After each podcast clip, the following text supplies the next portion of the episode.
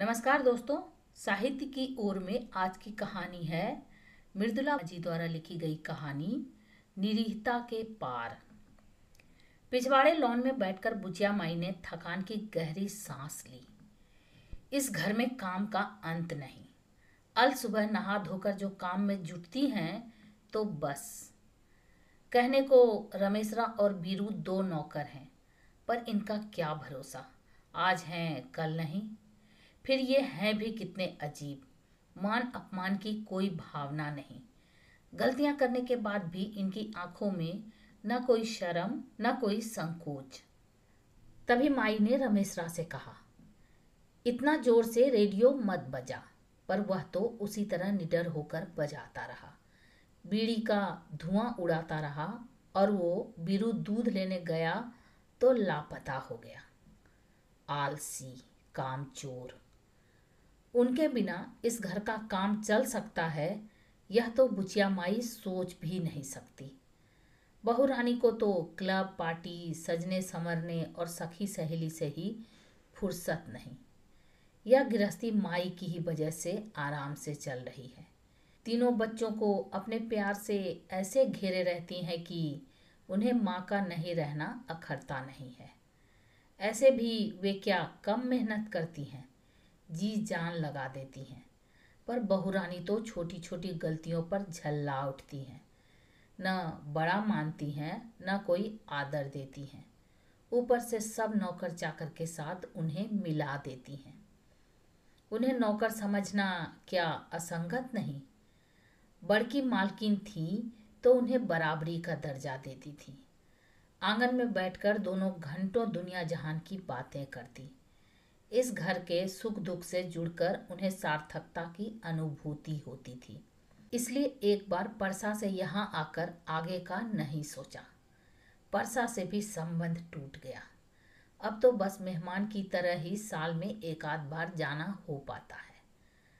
बड़की मलकिन का प्रेम उनके लिए बहुत बड़ा संबल था।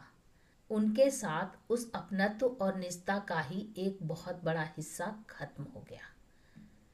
बुझिया माई, बहुरानी की सख्त आवाज़ चीरती हुई इस कोने से उस कोने तक गूंज गई। हल्के अपमान से शिथिल वे धीरे से उठी। ये औरत मेरी कदर नहीं, रिंकू भागा आया। माई आपको मम्मी बुला रही है कब से? सब तो एक सेकंड का नहीं। उनका घायल अहम सुलगने लगा पर अपने पर संयम किया। सारे गुस्से और दुख को पीछे धकेलकर समझदार बन गई। टीना और बुबू को पढ़ाने में व्यस्त बहुरानी ने बिना उनकी ओर देखे कहा, आज मेरा और डॉक्टर साहब का खाना बाहर है।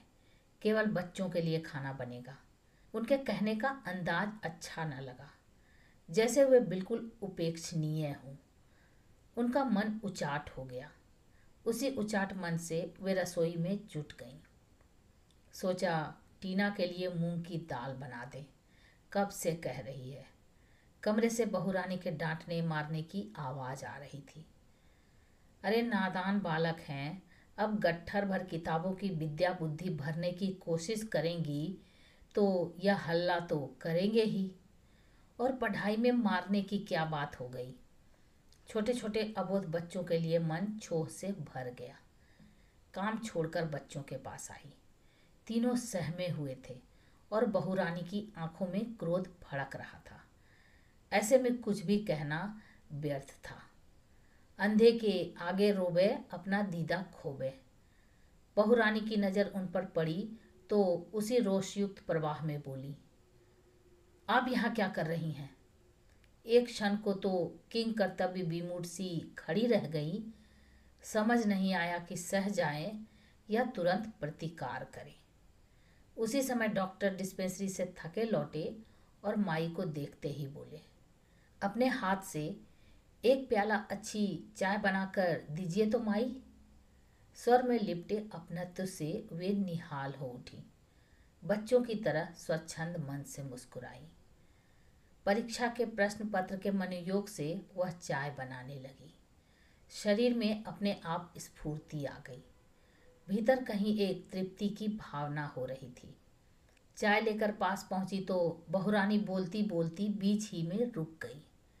लगा कि उन्हीं के बारे में बात हो रही थी।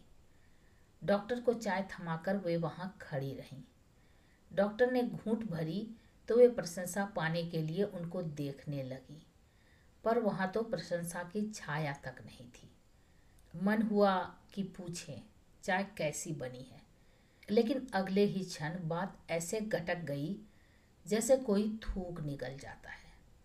घंटों आईने के सामने तैयार बहुरानी निकली तो सुगंध का कोहरा चारों ओर छा गया। चलते चलते कहा, माई बच्चों को खिलाकर टाइम से सुला दीजिएगा। अभी आवाज़ कुछ सरल थी और भौहों में वह सदा का तनाव भी नहीं था। माँ के जाते ही तीनों बच्चे गिरते पड़ते माई की साड़ी पकड़कर झूल गए। माई, कहानी सुनाओ। माई के पास कहानियों का खजाना था। पहले खाना खा लो, फिर। कहकर उन्होंने दाल में जीरे का छोंक लगाया। छोंक की सौंधी खुशबू से चौका महक उठा। नहीं, पहले कहानी। वे जिद करने लगे। उन्होंने कृत्रिम रोष दिखाया। देखो, तुम लोग सीधे ढंग से नहीं खाओगे तो हम अपने गाँव चले जाएँगे। इस धमकी से टीना बहुत डरती थी। वह चुपचाप खाने बैठ गई। रिंकू तो है ही समझदार, और छोटा बुबू उसे एक एक कौर दूध बताशा राजा खाए कह कह कर खिलाना पड़ता है। तीनों को खिलाकर सोने भेज दिया और खुद स्टोर में चली गई। वहीं उनका बक्सा था। आज बहुरानी ने दरमाहा दिया था। उस समय काम अत्यधिक होने के कारण ताखे के अखबार के नीचे रख दी थी। कहीं रमेशरा या बीरू की नज़र पड़ गई तो अपनी भानुमति के कुंबे जैसा बक्सा जब भी खोलती, सब नए सिरे से सहेजती। यहाँ तो उनकी सारी पूंजी है। इसे वे जान से भी ज़्यादा हिफाजत से रखती हैं। इस खटर पटर के बीच तीनों उन्हें खोजते खोजते वहाँ पहुँच गए। अपने बक्से पर माई को झुका देखकर टीना ने संदेह भरी दृष्टि डालकर पूछा माई आप सच्चो मुच्चो जा रही हैं। पीछे से आकर बुबू ने पूछा, तुम कहाँ चली गई थी? उनके खो जाने से वह रोने लगा था और उसके कुमलाए गालों पर अभी भी आँसू की बूंदें थी। सयाना रिंकू उन्हें हाथ पकड़कर उठाने लगा। उनकी आँखें छलछला आईं। कौन कहता है, पराई संतान अपनी नहीं होती? दिन भर की पीड़ा वाष्प बनकर उड़ गई। बुबू माई के पास सोया। उसे माई से सटकर सोना अच्छा लगता है। टीना ने चिढ़ाया, छोटा बच्चा, मारेंगे? गंदी बात की तो। बुबू हाथ उठाकर अपनी झेप गुस्से में छिपाने लगा। माई ने पुचकार कर बुबू को और सटा लिया और कहानी शुरू कर दी। तीनों की उत्सुक आँखें उन पर टिक गई। धीरे धीरे कहानी की जादुई दुनिया बच्चों की आँखों में उतरने लगी और वे बेखबर सो गए। सोए में बुबू का मासूम चेहरा और मासूम लगने लगा। उसके माथे पर बालों की जो लटे छितरा आई थी, उन्हें समेटकर कानों के पीछे कर दिया और धीरे से उसे झुककर प्यार किया। माई एक हाथ सिरहाना बनाकर आत्मस्त और चुप लेटी रही। दूसरा हाथ सहज ही बुबू की पगतली पर पड़ा रहा। वह भूला हुआ दर्द एकांत में फिर सजीव होने लगा। वे बच्चों को इतना प्यार करती हैं, इस घर में ज़िंदगी लगा दी, उन्हें ज़िंदगी का तजुर्बा है, क्या उन्हें यहाँ एक बुज़ुर्ग का सम्मान नहीं मिल सकता?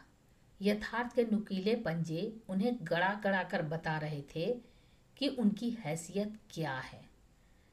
करबट बदलकर निद्रस्त हो जाना चाहा। ताकि निरर्थक उलझनों की उधेड़ बुन मिट जाए। लेकिन नींद नहीं आई। रात काफ़ी बीत चुकी थी। अभी तक डॉक्टर और बहुरानी लौटे नहीं थे।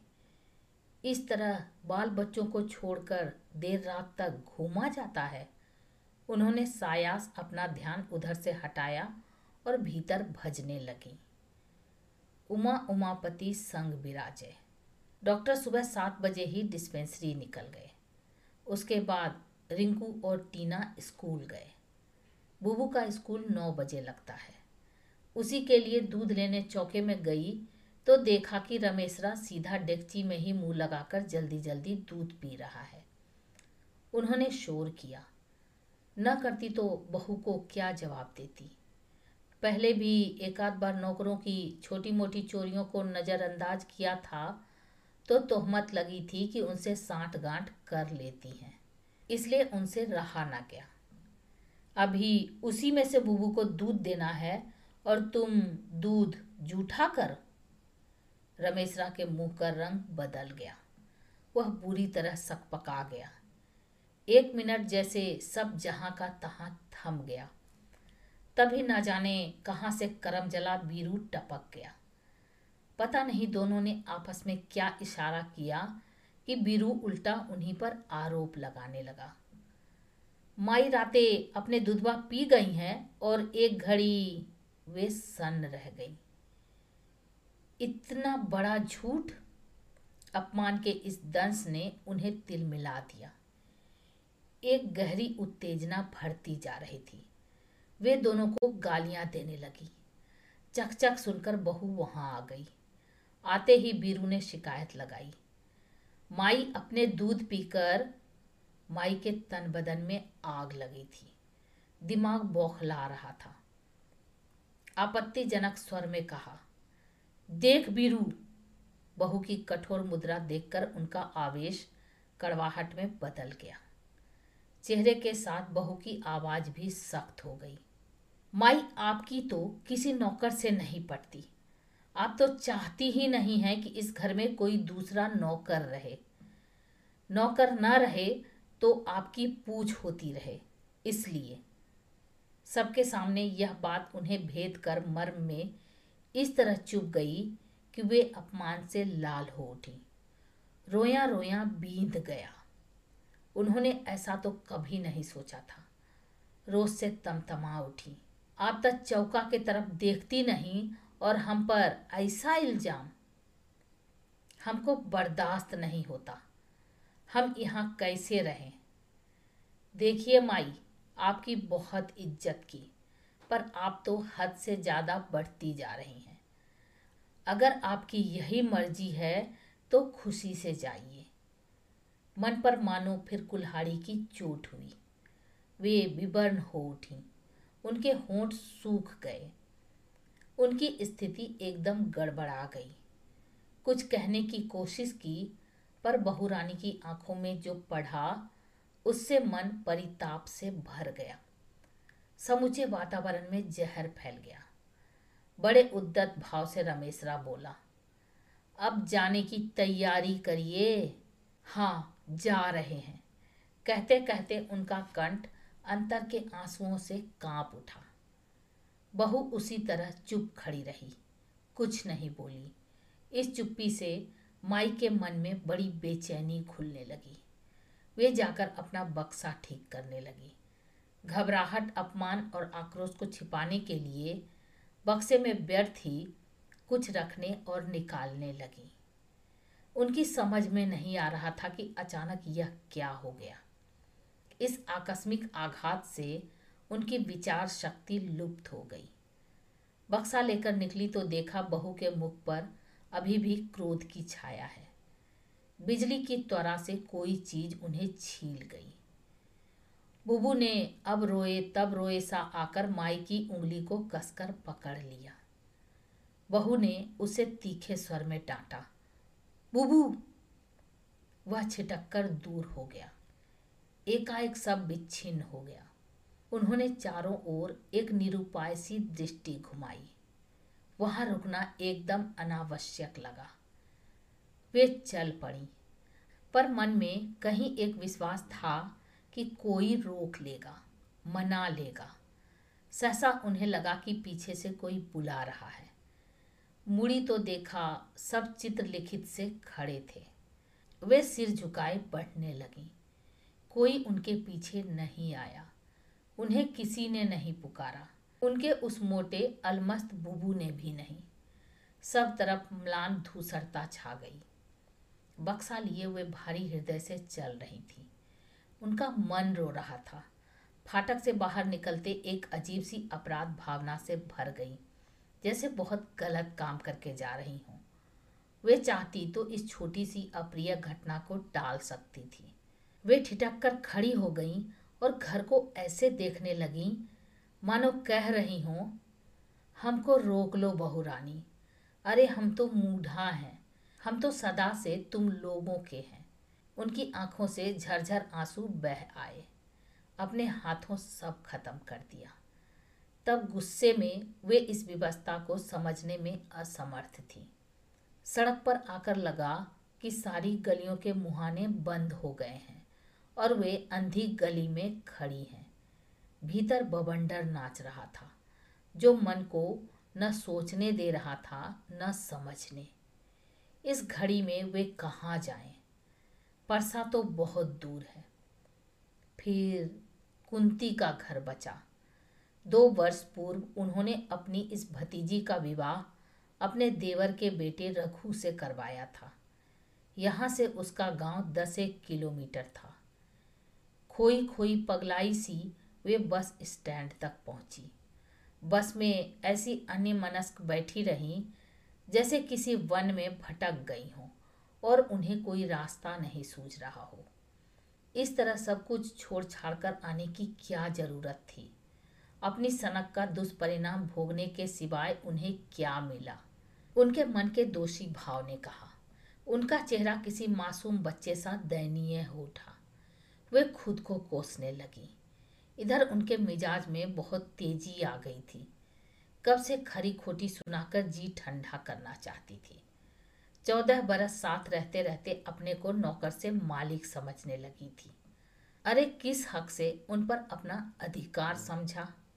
उनका अन्न खाते हैं, जो मुँह में आया बक दिया। चेत ही नहीं रहा। उन्हें क्या पता था कि अहम की इस जरा सी फांस से इतना बड़ा अनर्थ घट जाएगा। चेहरे पर दर्द उभर आया। लगा सारे संपर्क एक झटके से खत्म हो गए। सारा इतिहास टूट गया और रह गया एक शून्य फैलाव। उन्हें महसूस हुआ कि वे नितांत अकेली हैं, निपट निस्संग, जैसे एकदम खाली और खोखली हो गई। चलती बस की खिड़की से आकाश देखने लगी, मगर वहाँ क्या था? सूना आकाश। मन में जाने कैसी घबराहट होने लगी। पता नहीं वे किस सफ़र पर निकल पड़ी हैं। उनका मन कहीं गहरे में डूबता जा रहा था। निसंतान विधवा बुचिया माई का विषाद क्षण क्षण घनीभूत होता जा रहा था। बस से उतरकर वे और उदास हो गईं। गंतव्य तक पहुँचने की कोई खुशी नहीं मिली। मन का अवसाद गोले कोहरे सा चेतना पर छाया था। धूल धक्कर भरे कच्चे सकरे रास्ते पर चलने लगी। घर पहुंचकर बक्सा रखा, आसपास देखा, वहाँ गंदगी थी और बाहर से घर भी असुविधाजनक लग रहा था। उन्होंने दरवाज़ा खटखटाया। भीतर से सांकल खोलने की आवाज़ आई। कुंती ने ही किवाड़ खोला। उन्हें देखते ही अकचकाकर बोली अरे फुआ, और उनके पाँव पर झुक गई, पर उनकी आँखें सूखी रहीं। कुंती के स्वागत के बावजूद कोई स्नेह महसूस नहीं हुआ। कुंती के पीछे पीछे वे भी अंदर आ गई। बैठिए फुआ। ई, अचानक कैसे आना हुआ? उसके स्वर में अपनत्व की लहक थी, पर माई खामोश रही, जैसे कुछ सोच रही हो। कुंती ने शीतल पाटी बिछाई और भीतर चली गई। वे धीरे से बैठ गई। बैठते ही मन ने कहा, ये कहाँ चली आई बुचिया? तू यहाँ रह पाएगी? यहाँ क्या करने आई है? कोई भावनात्मक तार नहीं जुड़ पा रहा था। मन का धिक्कार उग्र हो रहा था। कुंती एक हाथ में पानी का गिलास और दूसरे हाथ में कुछ खाने के लिए ले आई। माई के सामने रखते हुए कहा फुआ आपके आने से बहुत अच्छा लग रहा है। उसके होठों के बीच एक मनोरम मुस्कान फूट रही थी। कड़वे तेल से समड़े बालों के बीचों बीच सिंदूर की रेखा, उसका चेहरा बड़ा सलोना लग रहा था, पर कुछ गंवार सा भी। खाइए ना, अपनी छपुआ साड़ी में नाक सुरखते हुए उसने सागरह कहा। उनकी खाने की इच्छा नहीं थी। थोड़ा सा मुँह में रखकर अनमनी मुँह चलाती रही। किसी तरह दो कौर खाकर तस्तरी सरका दी और गिलास का पूरा पानी पी गई। क्या हुआ फुआ? खाइए ना। अच्छा नहीं लगा क्या? नहीं, बहुत थक गए हैं। खाने का मन नहीं है। रघु कहाँ है? ये ऑफ़िस के काम से संझोली गए हैं। इधर ऑफ़िस के काम से इनको बराबर बाहर जाना पड़ता है। ऐसे में हमको वह बोलते बोलते शर्मा गई। तब उन्होंने कुंती के उभरे हुए पेट को देखा। इस ओर उनका ध्यान ही नहीं गया था। मुस्कुराना चाहा, पर मुस्कुराया नहीं गया। रात देर तक जागती रही। दीवारों के पार कहीं हुक्के की गुड़गुड़ सुनाई दे रही थी। कभी सड़क पर कोई रिक्शा या साइकिल गुजर जाती तो कंपन की हल्की सी लहर उन्हें भी छू जाती। मच्छर बहुत थे और कमरे की गर्मी में उनका दम घुटने लगा। वहाँ सुख सुविधा का सारा प्रबंध था। छोटी सी बात उनकी ज़िंदगी को कहाँ ले आई? सुबह अंधेरे में ही आँख खुल गई। पहले जैसे उनको समझ में नहीं आया कि कहाँ है, किंतु अगले ही क्षण क्रमशः सारी घटना याद हो आई और उसके साथ ही स्मरण हो गया कि वे उन बच्चों से दूर हैं। वे उन्हें खोज रहे होंगे और दुखी होंगे। बाहर सड़क पर नल की पटर पटर स्वरों के साथ कुल्ला करने, गला साफ़ करने और स्नान करने की आवाज़ आ रही थी। कुंती भी घर झाड़ रही थी। उनकी चौदह वर्षों से चली आ रही व्यस्तता आज एकदम से गड़बड़ा गई थी। वे पिंजड़े में बंद मैना के समान हो गई थी, जो या तो उड़ना भूल गई थी या उसके पर ही काट दिए गए थे। कुंती ने आकर पूछा, उठ गई फुआ? वे निरुत्तर लेटी रही, जैसे किसी सुने लोक में खो गई हों। क्या बात है फुआ, जब से आई हैं, अनमनी है, उठिए तो मुँह धोइए, हम चाह बनाते हैं। उसने लगाव भरे स्वर में कहा। उन्हें लगा जैसे उनके पास करने को कुछ काम नहीं है। न बच्चों को स्कूल भेजने की हड़बड़ी है, न डॉक्टर की चाय नाश्ता कराने की। लेकिन भीतर ही भीतर लग रहा था कि उस घर में उनकी ज़रूरत है। डॉक्टर, रिंकू, टीना, बुबू सभी व्याकुल होंगे। बुझिया माई के बिना भला उनका काम चल सकता है। ये उन्हें लेने ज़रूर आएँगे। यहाँ का पता बहू की डायरी में लिखा है। उनका स्नेहाग्रह इतना वेदपूर्ण होगा कि उसे टालना उनके लिए कठिन हो जाएगा। उन्हें जाना ही पड़ेगा। इस ख्याल से सभी कुछ बड़े अतिद्रिय सा हवा में ठहर गया। सपने जैसा लगा। पुलक से मन भर आया। मोह तंद्रा में डूबी जाने तक सोचती रही। रघु काम से लौटा तो उन्हें देखकर प्रसन्न हो गया। एक दिन वह माई के पास बैठकर गर्म दूध में एक मुट्ठी चूड़ा डालकर मसकने लगा और बहुत लाड़ जताकर बोला, अब यहीं रहो चाची नौकरी बोकरी छोड़ो। हम इतने बड़े ऑफ़िस में चपरासी हैं और फिर तुम्हारी भतीजी, रघु की बातें वे भाव शून्य सी सुनती रहीं। उनके प्राण तो वहीं अटके थे। मानो फिर से वहाँ लौटना हो। वे उस घर से जुड़कर सारी दुनिया भूल गई थी। उन्हें तो लगता ही नहीं था कि वे उनके लिए पराई हैं।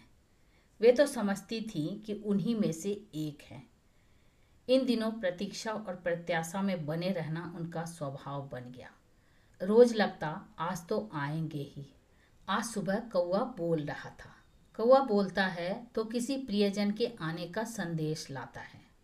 आज तो उनका मन कह रहा है कि वे ज़रूर आएँगे।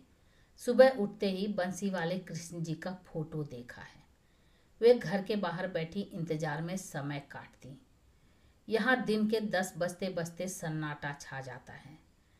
एक दिन इसी समय उन्होंने अपनी तरफ़ आती एक पदचाप सुनी। ये तो डॉक्टर की पग ध्वनि है, जानी पहचानी। लो, वे आ गए। मन भीतर से उछलने लगा। वे जानबूझकर बेखबर उसी तरह बैठी रहीं। लेकिन शीघ्र ही उनका भ्रम टूट गया। वे डॉक्टर नहीं, कोई और था। उम्मीद के दरवाजे हठात बंद हो गए। दिन, सप्ताह और महीने होते चले गए। उनके आने की आशाएँ दुराशा होने लगी। उस घर से उखड़कर वे जैसे सभी जगह से उखड़ गईं। कुंती और रघु के बीच होकर भी उनसे कटी रहती। उन्हें यह अच्छा नहीं लग रहा था। वे इस घर को अपना नहीं समझ पा रही थी। संध्या का अवसाद छा गया। माई शून्य में अपनी संवेदना बिखेर रही थी। व्यर्थता का बोझ दिनों दिन बढ़ता ही जा रहा था। एक वेदना हर वक्त कोचती रहती। उस दिन उस विषम विष को क्यों नहीं पी लिया? वे शिव भक्ति हैं। शिव भी तो अरे वे जरा गुस्सा हुई थी और वे समझी कि उस घर को वे थोड़ी देर के लिए भी नहीं भूल पाती। सदा उनके बारे में जानने को उत्सुक रहती। क्या बात हो गई? कहीं कोई दुख विपदा तो नहीं आ गई? नहीं तो ज़रूर आते। वे न आते तो कम से कम चिट्ठी ज़रूर भेजते। क्या मालूम पता ही गुम हो गया हो? जैसे अटकलें लगाना उनका प्रिय कार्य हो गया। अब क्या देकर उनको पा सकेंगी? भूल हो गई। उन्हीं से बड़ी भारी भूल हो गई।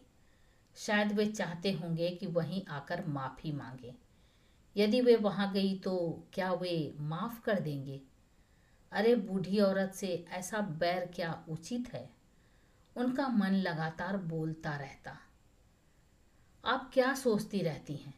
रघु की आवाज़ कानों में पड़ी तो पता चला कि वह सचमुच कुछ सोच रही थी। कोई परेशानी है तो कहिए ना। पर वे क्या कहती? पोस्टमैन आता तो ज़रूर पूछती, मेरे लिए कोई चिट्ठी पत्री नहीं है? पोस्टमैन न कहकर आगे बढ़ जाता। उन्हें बहुत निराशा होती। दिन प्रतीक्षा में बीत रहे थे कभी कभी तो टकटकी लगाए उनकी आँखें पथरा जाती। दरवाजे पर मूर्ति की तरह बैठी रहती। रात के सन्नाटे में नींद खुल जाती। वे सोचती कि जिस तरह वह उनकी यादों में जाग रही हैं, वे भी जाग रहे होंगे। आँखों से झरा आँसू कनपट्टी को भिगोता हुआ बालों की लट में लटक जाता। उनके मन का फितूर दिन रात उल्टी सीधी बातें सोचा करता। कभी कभी डर लगता कि कहीं बच्चे उन्हें भूल तो नहीं गए। बच्चों के हज़ार हज़ार चेहरे उनके सामने घूमने लगे। उन्हें प्यार करते हुए, उनके गले में बाहें डाले हुए, उनके बगल में लेटे कहानियाँ सुनते हुए। मन में स्नेह का उत्स फूट आया। एक उन्मादी इच्छा उठी कि उन सबको पकड़कर छाती से लगा लें। उन्हें पाने के लिए उनका अंतकरण पागल हो उठा। एक दिन कुंती ने कहा फुआ आप ठीक से क्यों नहीं खाती पीती हैं? इधर सब कहते हैं कि आप आने के बाद से दुबरा गई हैं। देखिए तो कैसा मुँह निकल गया है। लेकिन उन्हें अपना ख्याल ही कहाँ था? वहाँ से आए दो महीने हो रखे थे। अब उनका धैर्य जवाब देने लगा। कहीं उन्होंने नहीं बुलाया तो संदेह का छोटा सा मेघ पूरी विश्वास पर फैल जाता। उन्होंने अपनी स्थिति के विषय में नए सिरे से सोचना आरंभ किया। कितने दिन इस तरह चलता? अब वे सहन नहीं कर पा रही थी। भले ही उन लोगों को माई की ज़रूरत नहीं, लेकिन उन्हें तो है। फिर डॉक्टर को बीमारों की भीड़ में से आना क्या आसान है? एक दिन बैठे बैठे निश्चय कर लिया कि कल सुबह वे जल्दी तैयार होकर जाएँगी। सुबह भोर होने से पहले जाग गईं। उन्होंने रात का संकल्प फिर दोहराया। सुबह भी मानो किसी आमंत्रण से भरा था। लगा जाने का यही अवसर है। अपने कामों से जल्दी निवृत्त हो गई। जाते जाते कुंती से कहा कि वे शहर जा रही हैं। लौटने में शायद देर हो जाए। वह इंतज़ार ना करे। बस ने उन्हें स्टैंड पर उतार दिया। ढलती दोपहर में सुबह का कलरव शांत था। दिमाग उस घर के बारे में सोच रहा था और पग अपने रास्ते चले जा रहे थे। सोच रही थी, वहाँ उन्हें देखते ही सबका मुख खिल उठेगा। प्रश्नों की झड़ी लग जाएगी। इतने दिन कहाँ थी? क्यों नहीं आई? क्या उनको यहाँ की याद नहीं आई? ऐसा भी क्या गुस्सा? ये विचार ही उनकी थकान सींचने लगे। भीतर अपनत्व की अनुभूति फूट रही थी। मंसूबे बंध रहे थे और लग रहा था कि वहाँ सब बदला हुआ मिलेगा। गांधी चौक पहुंचकर कुछ ठहरी, माथे पर पसीने का अनुभव किया। सांस फूलने लगी। पसीने को आंचल से पोछकर वे फिर चल पड़ी। जैसे एक अदृश्य तार उन्हें खींचे ले जा रहा था। लेकिन मनोलाप के संवादी स्वरों के बीच कभी कभी विरोधी स्वर भी उभर आते। तब उनका मन तरल अविश्वसनीयता में डूबने उतरने लगता। कोठी में घुसते ही एक सुखद अनुभव हुआ। लॉन की हरी घास नरम धूप में सीलन सोख रही थी। वहाँ तक मायाविनी चुप्पी व्याप्त थी। सब कुछ अजगुत अजगुत लग रहा था। इस समय उनकी पारदर्शनी सरल आँखों में आशा निराशा का मिलन साफ़ साफ़ दिखाई दे रहा था। बुबू दौड़ता हुआ बाहर आया। उसे अतृप्त नेत्रों से ऐसे देखने लगी, मानो किसी तृष्णा को शांत कर रही हो। वे कितने दिनों बाद उसे देख रही हैं। वे स्नेहा प्लावित हो उठी और अपनी दोनों बाहें फैला दी। पर वह आया नहीं, वापस अंदर भाग गया। भीतर टेलीफोन की घंटी बज रही थी। उन्हें बेचैनी हुई कि कोई इसे उठा क्यों नहीं रहा। आखिर घंटी बंद हो गई। बहू के आने की आहट आई। जैसे जैसे आवाज़ समीप आने लगी, उन्हें अपनी धक धक सुनाई देने लगी। अरे माई, कैसे आना हुआ? बहू देखकर चौंकी, पर चेहरे पर प्रेम या बिछोह की एक भी रेखा नहीं उभरी। माई का स्वर अपने आप मंद पड़ गया। ऐसे ही इधर से जा रही थी। बहू के हाथ में चाय का प्याला था। वहीं बैठकर वह चुपचाप चाय पीने लगी। बार बार प्याले की गरमाई को यूँ ही छू रही थी। ऐसे में न उसके भीतर का कुछ प्रकट हो रहा था और न उसके भीतर कोई झाँक सकता था। रिंकू और टीना किधर हैं? जवाब के लिए बहू को देखने लगी। अपने एक दोस्त के जन्मदिन की पार्टी में गए हैं। एक बार फिर खामोशी छा गई। बात का सूत्र टूट गया। पुचिया माई सोचने लगी। ऐसे तो सैकड़ों बातें दिमाग में आएँगी, पर इस वक्त समझ नहीं आ रहा था कि असली बात कहाँ से शुरू करें। क्या कहें कि भीतर की बात जान लें। शायद आँगन में कोई बर्तन धो रहा था। गिरते हुए पानी की आवाज़ के साथ खड़खड़ की आवाज़ आ रही थी। रमेशरा बर्तन धो रहा है क्या? न जाने बहू ने सुना या नहीं, उसी तरह बैठी रही। दोबारा वही सवाल करने का साहस नहीं हुआ। बहू के चेहरे पर कोई शिकन नहीं, कोई छाया नहीं, या उनकी अपनी ही दृष्टि धुंधला गई है। यह देखने का सामर्थ्य नहीं रहा। कैसे कूरे दे किस तरह प्रस्ताव रखें कि बात बन सकती है? कहने के लिए कितनी ही बातें हैं, पर सारे शब्द गूँगे हो गए। बुबू पर्दा पकड़कर खड़ा हो गया और वहीं से माई को देखने लगा। वह भी उसे एक टक देखने लगी। हर बात पर उन पर निर्भर करने वाला बुबू। उन्हीं का पाला पोसा बड़ा किया हुआ। अंदर से एक नई नौकरानी आ गई। उसके हाथ में दूध का गिलास था। बिना किसी लगाव के शिकायती स्वर में बोली, मेम साहब, ये दूध नहीं पीता। अरे, बुबू, क्या ऐसे दूध पीता है? क्या मजाल जो नहीं किए बिना दूध पी ले? उसे दूध पिलाने के लिए दूध बताशा राजा खाए जपना पड़ता है। तब जाकर चिड़िया की चोंच जैसा मुँह खोलकर दूध पिएगा।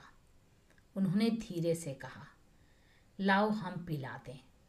हल्के अपनेपन के अधिकार से कहे गए ये शब्द जरा से थे, लेकिन स्वर काँप गए। तभी बाहर गाड़ी रुकी और डॉक्टर आ गए। वे डॉक्टर की प्रतिक्रिया में उठ खड़ी हुई। माई को देखते ही डॉक्टर के मुख पर खुशी की एक छोटी सी चमक दिखाई दी। प्रकट विस्मय के साथ उन्होंने मधुर स्वर में पूछा, कैसी हो बुचिया माई? ठीक हैं? डॉक्टर बहू से अंग्रेज़ी में बातें करने लगे और फालतू सी खड़ी रही। धर्म संकट में पड़ी सोचती रही कि किस सेतु से उस बात तक पहुँचे। वह अपने में सिमटती जा रही थी।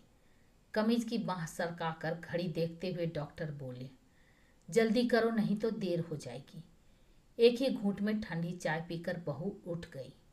डॉक्टर माई से बोले, हम लोग रिंकू, टीना को लेने जा रहे हैं। मन हुआ कहें कि बच्चों को देखने का बहुत मन है। वे जब तक आएँगे, हम इंतज़ार कर लेंगे। पर इससे पहले डॉक्टर भीतर चले गए। उन्होंने देखा घर की सजावट का सारा ढंग वही था। यहाँ तक कि छत का पंखा भी वैसे तेज चल रहा था और उसी तरह उसकी हवा में चीज़ें हिल रही थी। ये अपनी पूरी ज़िंदगी जी रहे हैं। अब कोई कसक उनके लिए बाकी नहीं। मान मनुहार कुछ भी नहीं हुआ। उनकी सारी उत्कंठा समाप्त हो गई। आशा का क्षीण तार भी टूट गया। वह बहुत बेचारी और उपेक्षित हुई। अपनी हीनता से मन भरा जा रहा था। वे पूरी कोशिश करने लगी कि उनकी सजल आँखों से आँसू नीचे न ढुलक पड़े। डॉक्टर और बहू रानी जाने के लिए निकले। एक बार फिर लगा कि अभी भी समय है। अब चूक गई तो पर उनकी मति गुम हो गई। बहू ने उनके हाथ पर बीस का नोट रख दिया और स्नेह रहित स्वर में कहा कभी कभी आते रहिएगा। फिर डॉक्टर को संकेत में चलने को कहा। सहमी बच्ची की तरह वे एक और हो गई। बिना एक क्षण ठहरे वे निर्मम भाव से चल दिए।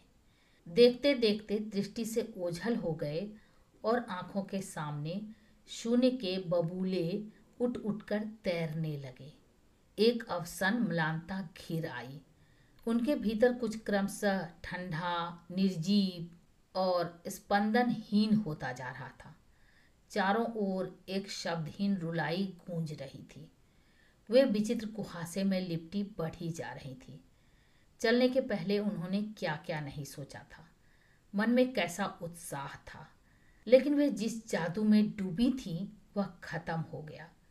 यो इस बात का डर कहीं शुरू से था।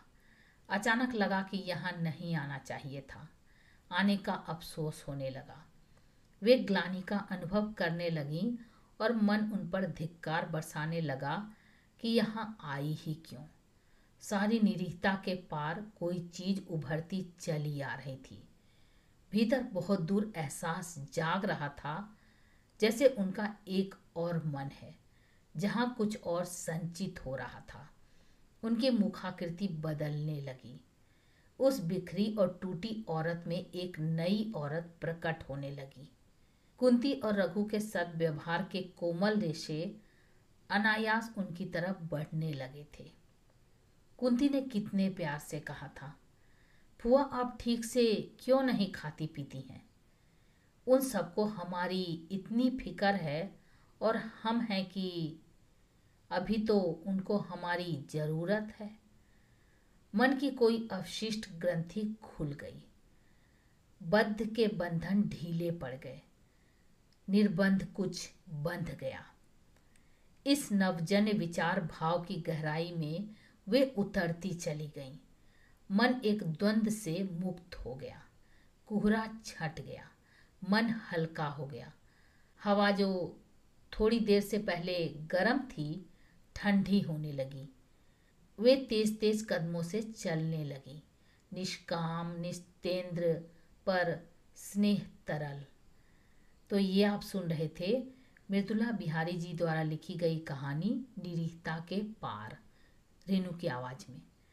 ऐसी ही अद्भुत कहानियों को सुनने के लिए मेरे चैनल को सब्सक्राइब करें, लाइक करें और शेयर करें। और आप कमेंट करके ज़रूर बताएँ कि आपको ये कहानी कैसी लगी। Thank you.